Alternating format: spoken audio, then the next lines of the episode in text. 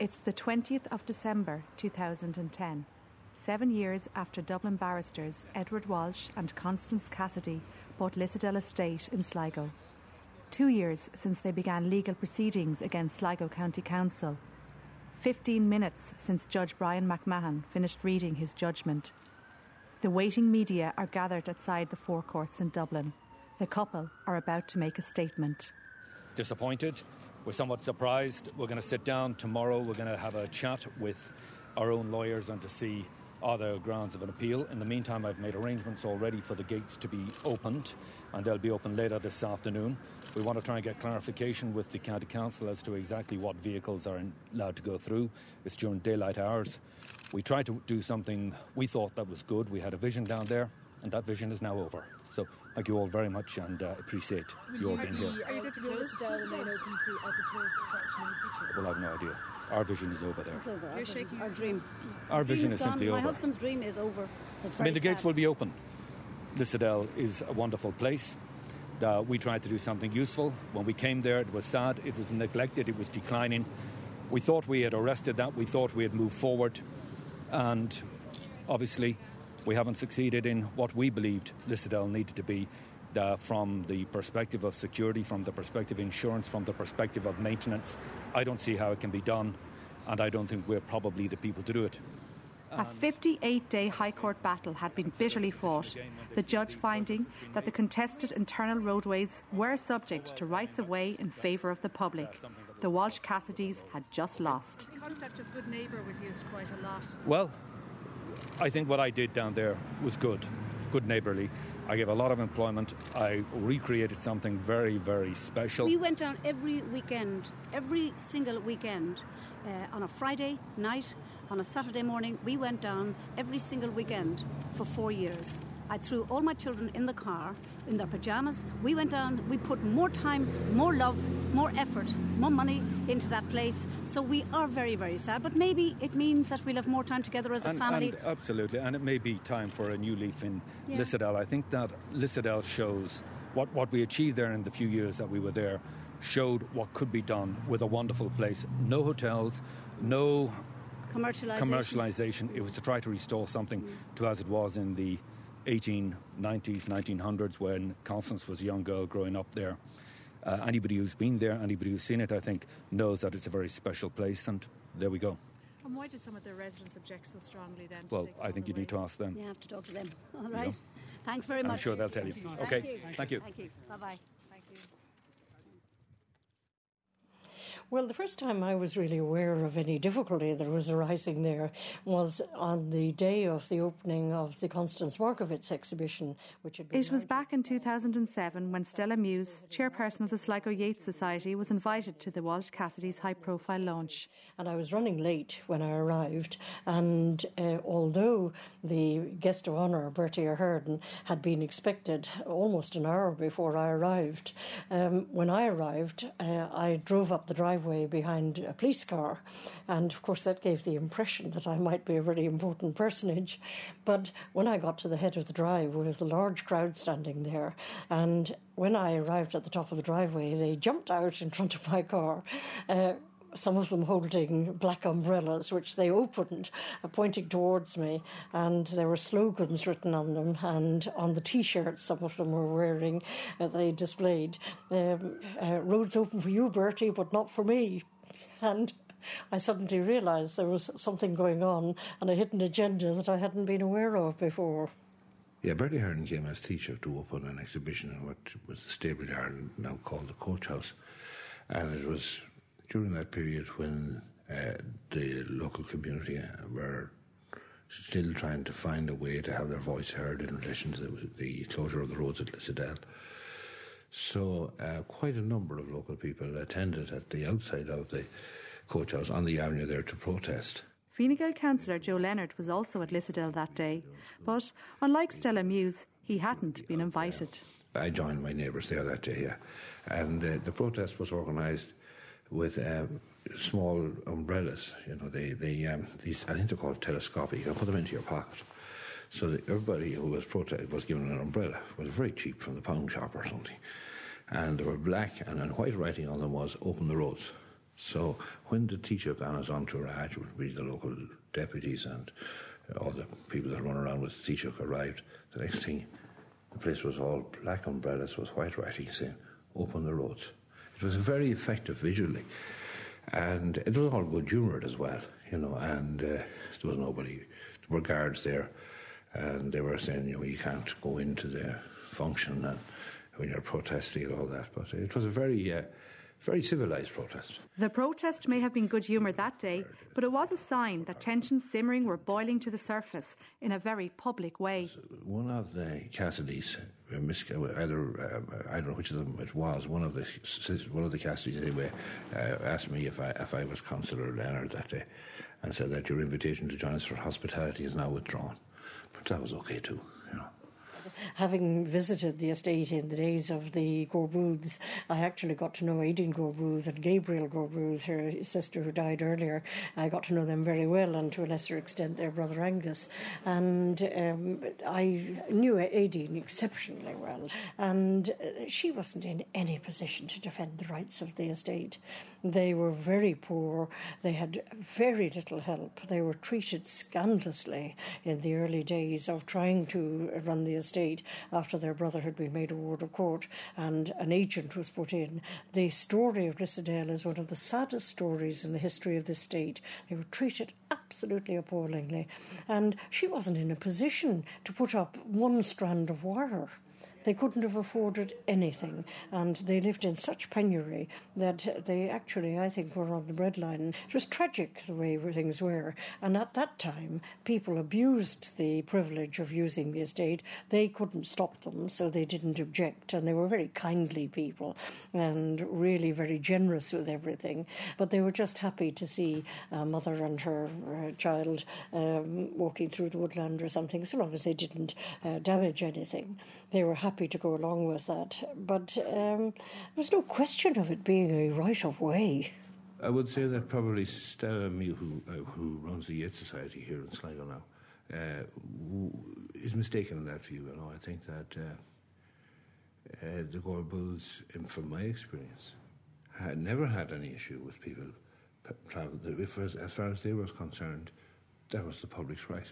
They, they, there was never an issue about that, and it wasn't a question that uh, it was a failure on their part in terms of management of the estate. It was, the, it was taken as given that people came and went at will on the roads of Lissadell.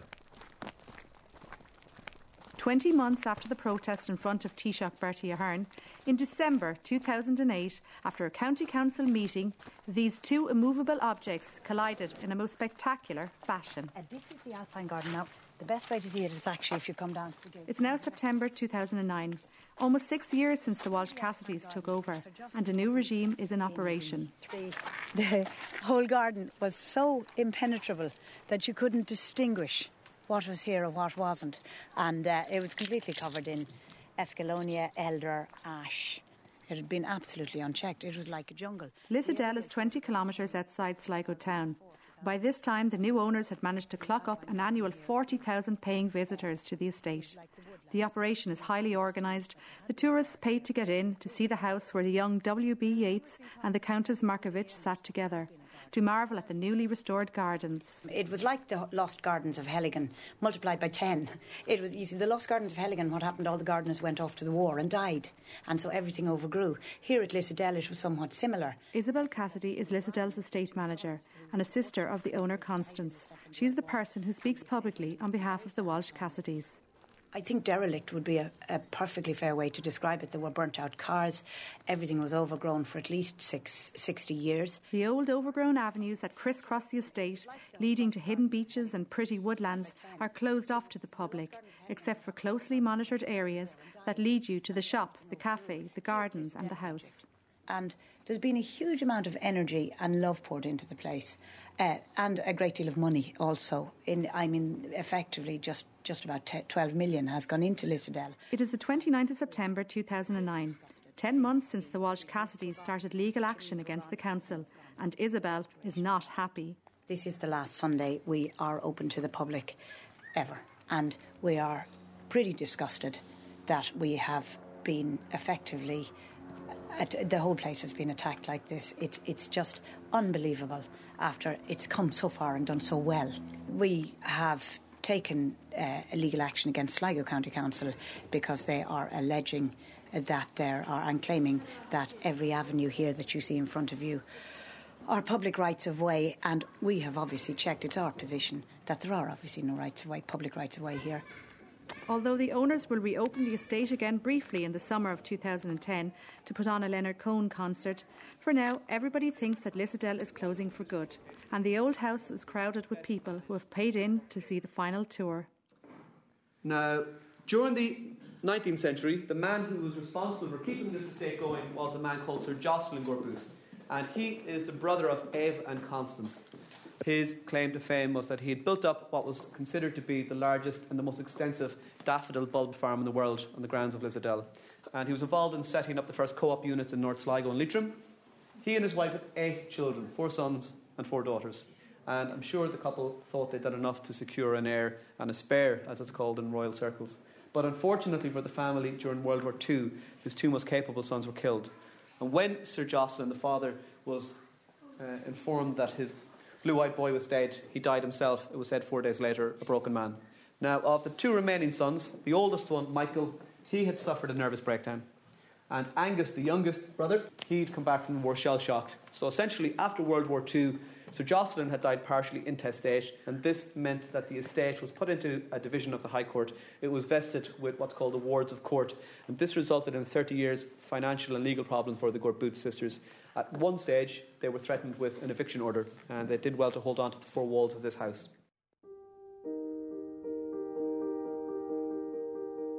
During the 2010 court battle, both sides tried to lay claim to the previous owners, the Anglo Irish Gore Booths. But how am I to get my brother's things right? I mean, it is all missing. It's not on in the accounts. And how am I to get it right if I don't stand up and say it's missing? It's up to the government to have an inquiry and find out where it went to. The irony is that all during the 60s, the Gore Booths were at the High Court too, spending money they no longer had, accusing the Office of the Wards of Court, an arm of the Irish state, of grave misdeeds. They lost their cases.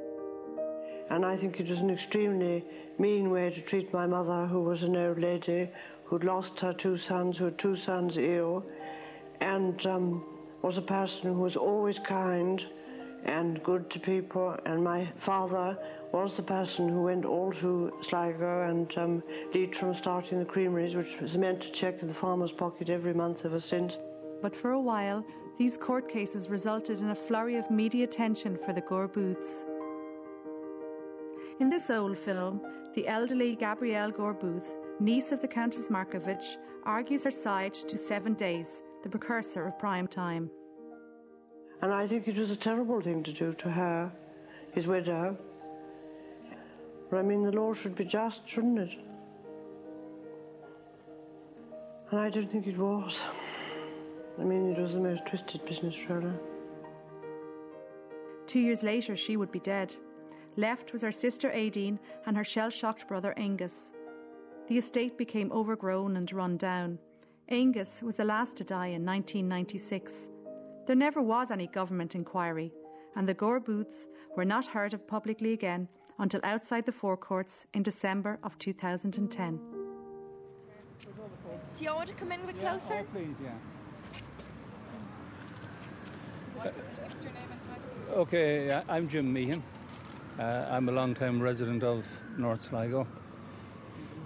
It's it's hard not to be emotional.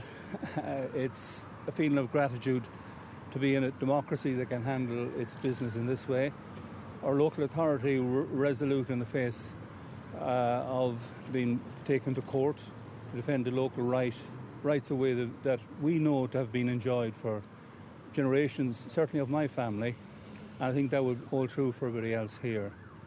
Um, I, I would certainly would like to say a word of thanks to the judge, uh, Judge McMahon, because to, for us to attend court is a very difficult thing, and we felt very much uh, listened to and uh, respected for our presence there. And uh, I feel very thankful about that aspect of our democracy. Uh, I had thought of saying something wonderful about the Gore Booths because they were my inspiration certainly in standing for this. There were people that had cared for the community through generations of service in the arts, in politics, in community development, in enterprise. Uh, and they should be remembered today. I'm pleased to note that the Justice uh, included quite an amount of commentary in his judgment about them. They were fine people. What happens now? Would you expect the gate to be open tomorrow or this afternoon? Well, the, the judge asked uh, for care and caution between people at this point in time, and certainly we will be very considerate. They, the, the owners of Lissadell House are our neighbours, and uh, we wish nothing for them but the best, that they would enjoy their time there as occupants, that they would benefit from any commercial activity that they want to have. And we will be their supporters. They are our neighbours.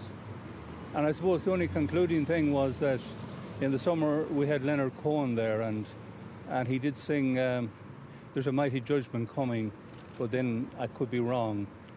You see, I hear those voices in the Tower of Song, and um, I think he got it right.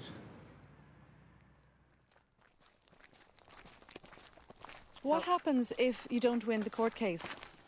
Um, well, you'd have to check that with uh, Eddie and Constance, but I, Lissadell will not continue in, in, in, this, in this manner. I don't ask Eddie that because, until his statement last December, he never talked about the case in public. His presence is everywhere on the estate, though.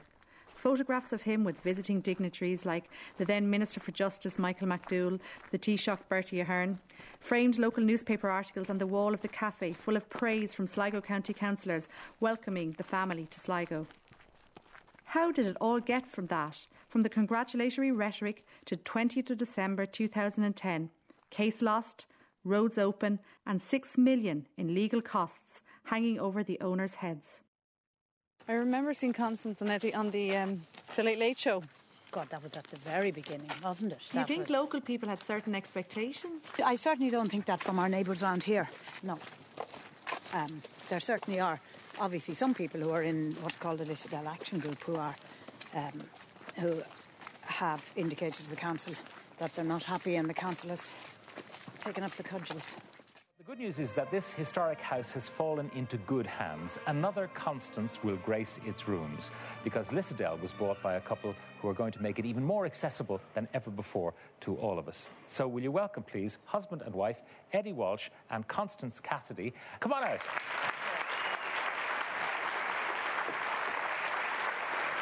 Constance? Oh, well, it's good to have you uh, on the program. We've been talking about doing this for quite some time.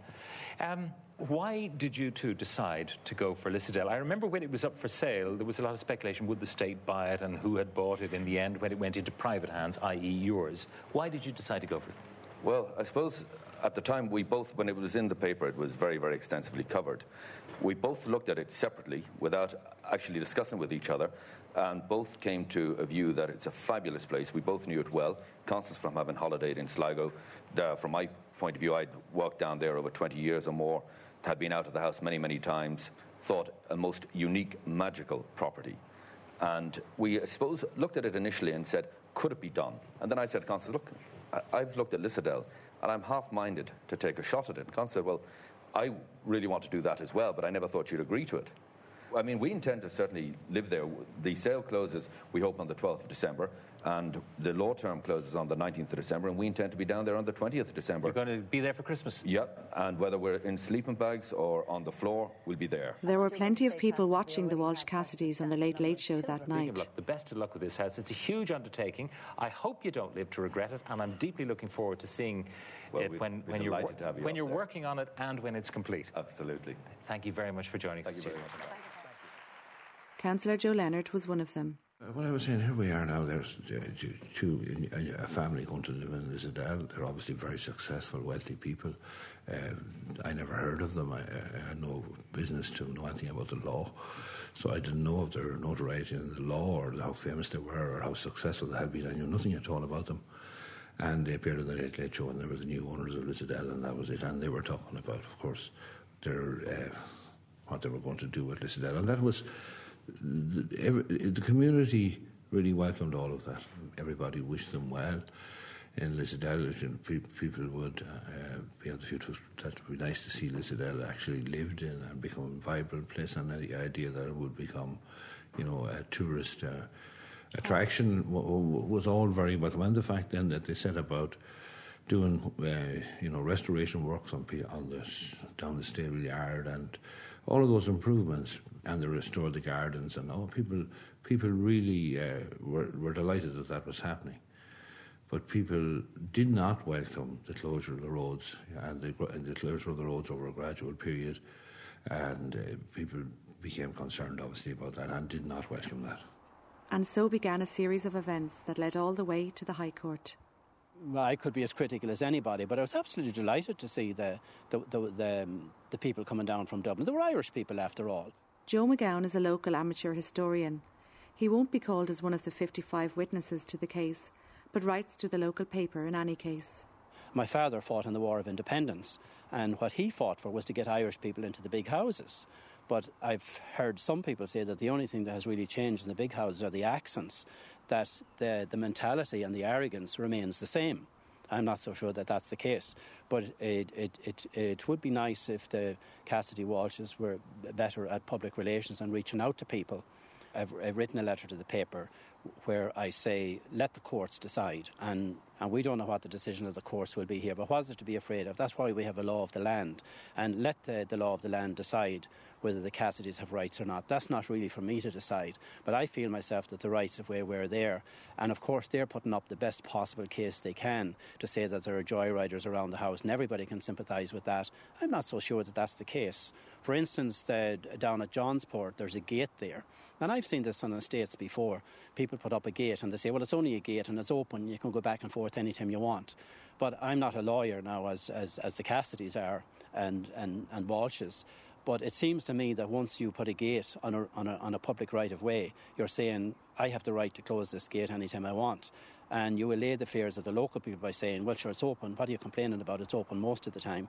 We only close it at night. But once you establish a right to close it, when the years go by, as has happened in Classiebawn Estate, those gates are closed and locked all the time, and, there is no more access to the shore or access to anything. So I'd be very fearful of that, but I can understand why they will make a worst case scenario for closing off the rights of ways. I think it was May 2004, we shut that gate because we had an issue. We had um, an incident where a couple of the kids were nearly taken out of it by a guy in a young guy driving one of these souped up cars whizzing by the front of the house. So we just immediately went straight down and shut the gate. And did anyone complain about you shutting the gate? Yes. One of the leaders of the action group, I think, uh, uh, Mrs. Gilmartin, uh, Mrs. Susan Gilmartin, and I think Michael Wan, the artist, also. Uh, but they came up and demanded that the gate be reopened, and we refused people who were very local to Lissadell, they were concerned, obviously. And they did go down to talk to the owners at Lissadell, and that was not a very constructive engagement. I'm Damien Hobson, and we're at Lissadell, and this is the second gate lodge to Lissadell. The, uh, the entrance this road leads down by the big house and to the sea, so it's the second access road to Lissadell Beach. Between the closing of Lissadell in September 2009 and the end of the court case, it is hard to get anyone close to the local side of the case to talk. They have all been called as witnesses and have received legal advice to stay quiet. I'm from just uh, 100 metres up the road. I grew up here all my life. Um, and we grew up walking up and down this road down to the sea um, and cycling along with all the other neighbours in the area. Susan Gilmartin, a chief witness for the County Council, cannot speak, but her son Damien, not a witness, does. My great grandfather was a trapper um, for the Lissadell estate, so they would have uh, trapped rabbits and brought them on the train up to Dublin to sell at the market. They would have all worked for everybody in the area, would have worked for Lissadell in some way they, they were tenants, you know, they, they paid the, the Gore Booth family and, uh, and then they got to work on the estate. Uh, if you walk down to the sea, you generally will be challenged by the owners and uh, told to leave. Has that happened to you or any of your friends? Uh, well, it has happened to my family, yeah, that they have been told to leave and they've been followed to the, uh, to the entrance. to um, and, and, watched and told, told to get off the, the property. Like, yeah. You know, it's a shame that just such a simple thing as going down to the sea and you're you're stopped doing it. And it, you know, you would like to think that in the future that that kids from the area will be able to do the same thing that we grew up doing. Um, and I mean, when we were doing it and uh, we'd pass by the house, the, the Gore Booths would be friendly. They'd come out and have a chat. And, and they even had little Christmas parties, invited the, the kids from the area down into the, into the big rooms and stuff. It was a bit of an event. Like, was good fun, yeah. What stands out in my mind is that they had a, um, a room that would have been 20 feet tall and their Christmas tree was only three feet tall. But uh, yeah, no, it was cool. It's, it's uh, amazing house. Did you get invited to Christmas with the new owners? No, no. no, there's no interaction with the, with the new owners really at all. Like they, they, um, they like to keep it all closed off, really. Keep people out. The proposal which I put before the County Council in 2008 was effectively a process. It was a process whereby, at the end of the process, there would be an option to amend the county development plan or not to amend the county development plan. And that would involve a process whereby the owners of the land or the affected persons would be written to and asked for their opinions and submissions in relation to that. This was a further opportunity, or an opportunity to have this thing eh, discussed and to uh, to actually, because part of what was happening was that Mr. Walsh was always saying that he had a statutory declaration from Jocelyn Gore Booth, which effectively said and gave a legal uh, basis to the fact that there were no, in his opinion, no rights of way over Lissadell. And I think in the judgment, the judge said it was craftily worded but didn't have a clean bill of health it appeared that Councillor Leonard put forward the motion. It was uh, unanimously passed. I, I think, I, I don't know what the rationale for it was, but it has put this family under immense pressure for well over a year. There's only so long that you have this quite distressing, quite negative thing that all you know people will start losing interest, and that would be a real tragedy. The place cannot afford to have this continuing drip, drip, drip of deluge of damage that's being done to it. We we would hope and pray that the matter is resolved as quickly as possible, so that we can try, if it is possible, to get it back up. But it's very hard not merely to restart the physical restoration, but to restart the enthusiasm and the love that had gone into it because there's been uh, a really large kick in the face, and I think there's only so long you can take that. The Walsh Cassidys took serious offence to this resolution, saw it as an attack on their property. They were assured by the county manager and by the county solicitor that it had no legal effect, but they began their legal action on the 14th of January 2009. Well, I think the council are very pleased with the outcome. Uh, it must be remembered that they came to these proceedings as defendants, they did not initiate them. And uh, from the council's point of view, they're very gratified uh, at the very comprehensive result in their favour, justifying the advice received to defend these proceedings in full. Uh, apart from that, the council hope that Lissadell will continue to play a very important part in the Sligo area and wish Mr Walsh and Miss Cassidy the very best for the future. Do you expect it to be appealed? Uh, anything is possible in this business. The only person missing from outside the forecourts that day is Councillor Joe Leonard, who for much of the 58 days of the case had been in Court 11. Okay. And was there a reason Councillor Leonard wasn't in court today? You'll have to ask him that. Because he'd been there all along. I've yeah, yeah, to him yeah, before. yeah. And the big day, he's not Big there. day, yeah. Well, there he is. Uh, you'll have to ask him, I'm afraid. I don't know. The lawyers for the council and the members of the executive walk away. The Sligo locals, led by their spokesperson Jim Meehan, who had quoted Leonard Cohen, went to meet Councillor Leonard, who was waiting in a nearby Temple Bar cafe. My mother still lives in the townland of Lissadell, and I live in the next townland now. My father inherited the land in Lissadell from his aunt. We, we were all reared in the townland of Lissadell, although we didn't have any direct association with the Lissadell estate because nobody belonging to us had ever worked there. Um, my grandfather was a carpenter and he had a workshop. And then my father worked in the creamery and he farmed the land. So we were, whereas lots of people would have been local people would have been employed in Lissadell Estate. Uh, our family didn't have any association with the Gore Booths uh, as employees. Uh, when Lissadell House opened first to the public, and I can't actually recall the year now. I mean, I was in school in Summerhill that time. And I remember uh, Aideen Gore Booth coming to ask my parents, would I uh, do the tours for her for a day when she was going to a wedding, or if she had some thing on that she wanted to go to, and I would do the tours then. But uh, it gave me a great insight into the way they thought and the way they lived and what was important to them. And what was important, particularly to Aideen, was that she would actually hold on to what was left at Lissadell so that, you know, her nephew would someday come back and be bring Lissadell back to its former glory. And that was her real ambition. And uh, she minded everything so well because her nephew would be coming back. That was her, that's what she hoped printed material about Lissadell would say it was a place with a faded sense of grandeur. Really, that's just a nice way of saying the house is falling down around your ears because they had no money, the Gore Booth sisters, and they opened the front doors to allow members of the public in, and this provided a hand to mouth existence. So on a good day, you'd see Aideen and Gabrielle Gore Booth sitting on a small bench outside with a table beside them and a biscuit tin on top and that's where they kept the proceeds for their day's takings. So it had gone from the heady heights of the 1830s, the last uh, neoclassical mansion built in Ireland with 30,000 acres, to 400 acres, and the two sisters living in one corner of the house in very uh, impoverished conditions. So that's a, a potted history of Lissadell from the 1830s up to the current day. So just follow me. And I think often even the accent of one's voice annoys people. Of course, it's a thing you can't change, really, isn't it? You are what you are. well, I suppose it's Anglo-Irish, isn't it? That would be what I would describe it as. In England, you're supposed to be Irish, and here you're supposed to be English, and you rarely haven't very much place either place, if you see what I mean. For a while after their deaths, the Gore Booth's nephew, Sir Jocelyn, did live at Lissadell.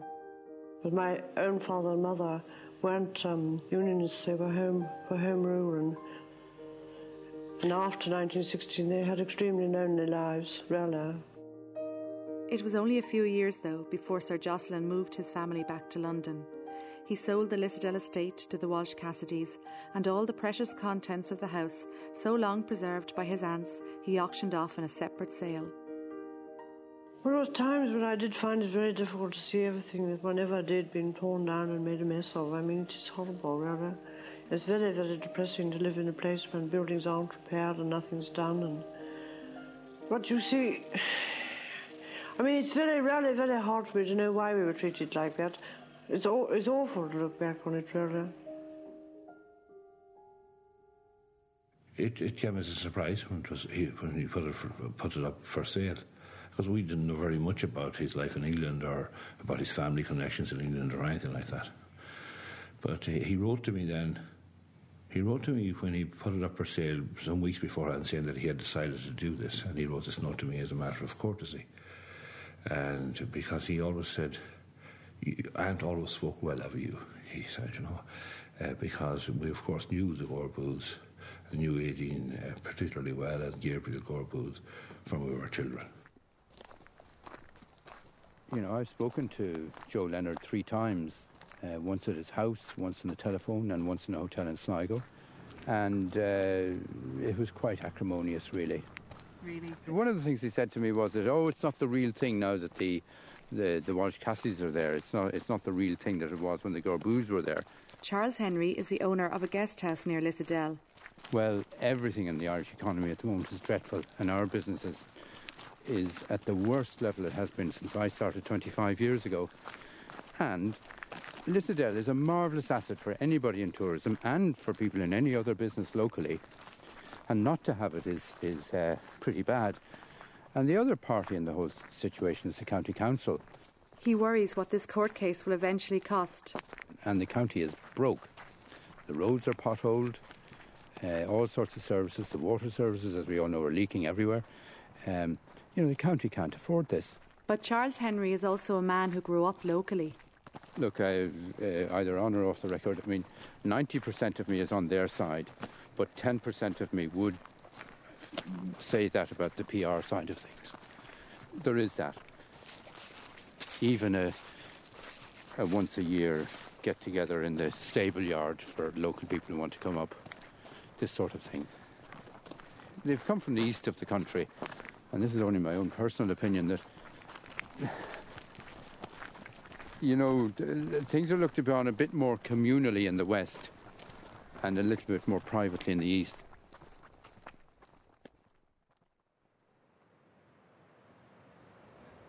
And you know, it's kind of like a, a, a changing um, landscape, of course, all the time because in different even to walk down here, different things present themselves. And when you come back here, the sun lighting on the mountain, it's just a beautiful place.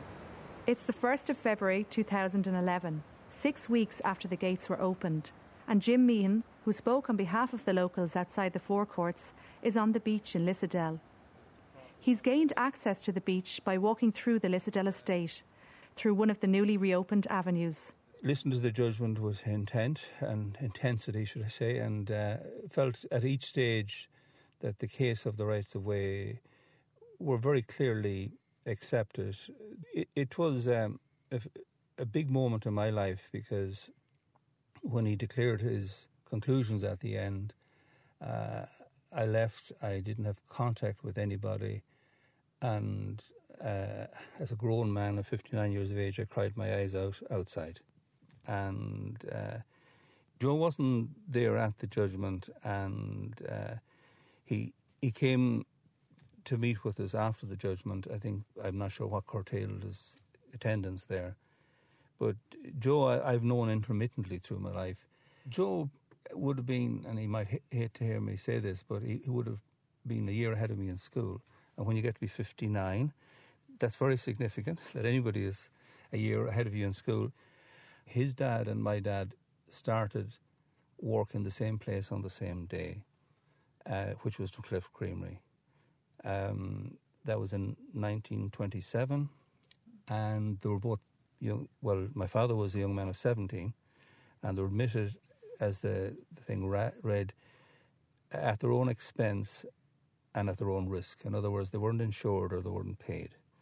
And then a year later, both young men uh, were given what was termed in the minutes a half man's pay. So I suppose we've had uh, probably a very similar sort of passage.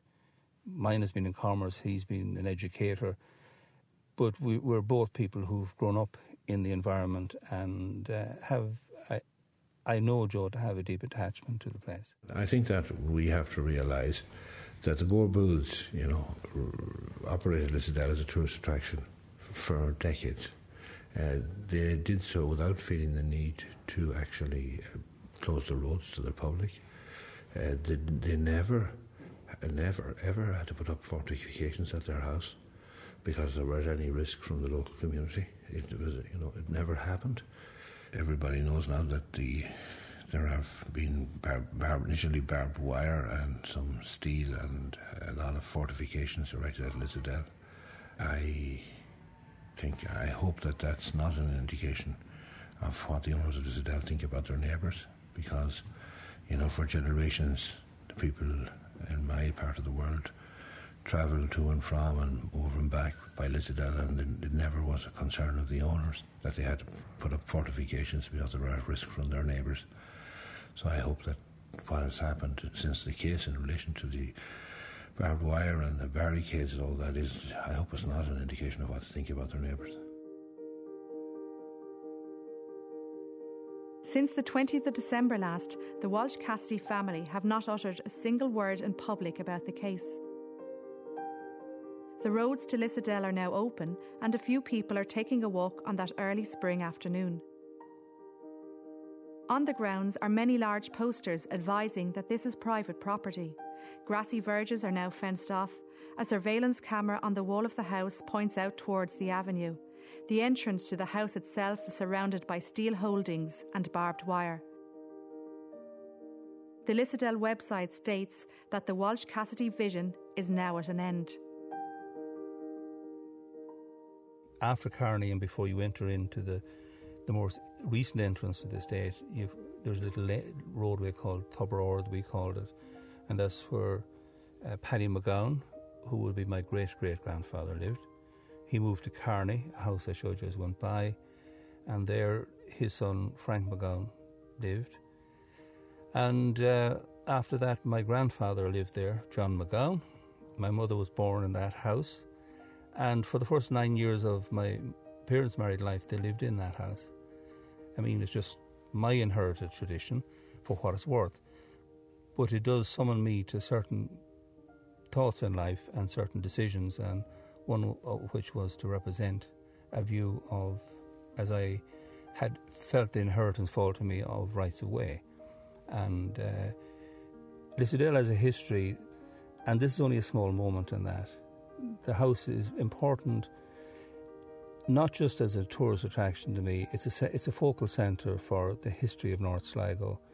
Everybody has within their families who've lived here long uh, an anecdote, a story, or a relevance, and it's that ingrained in our being here.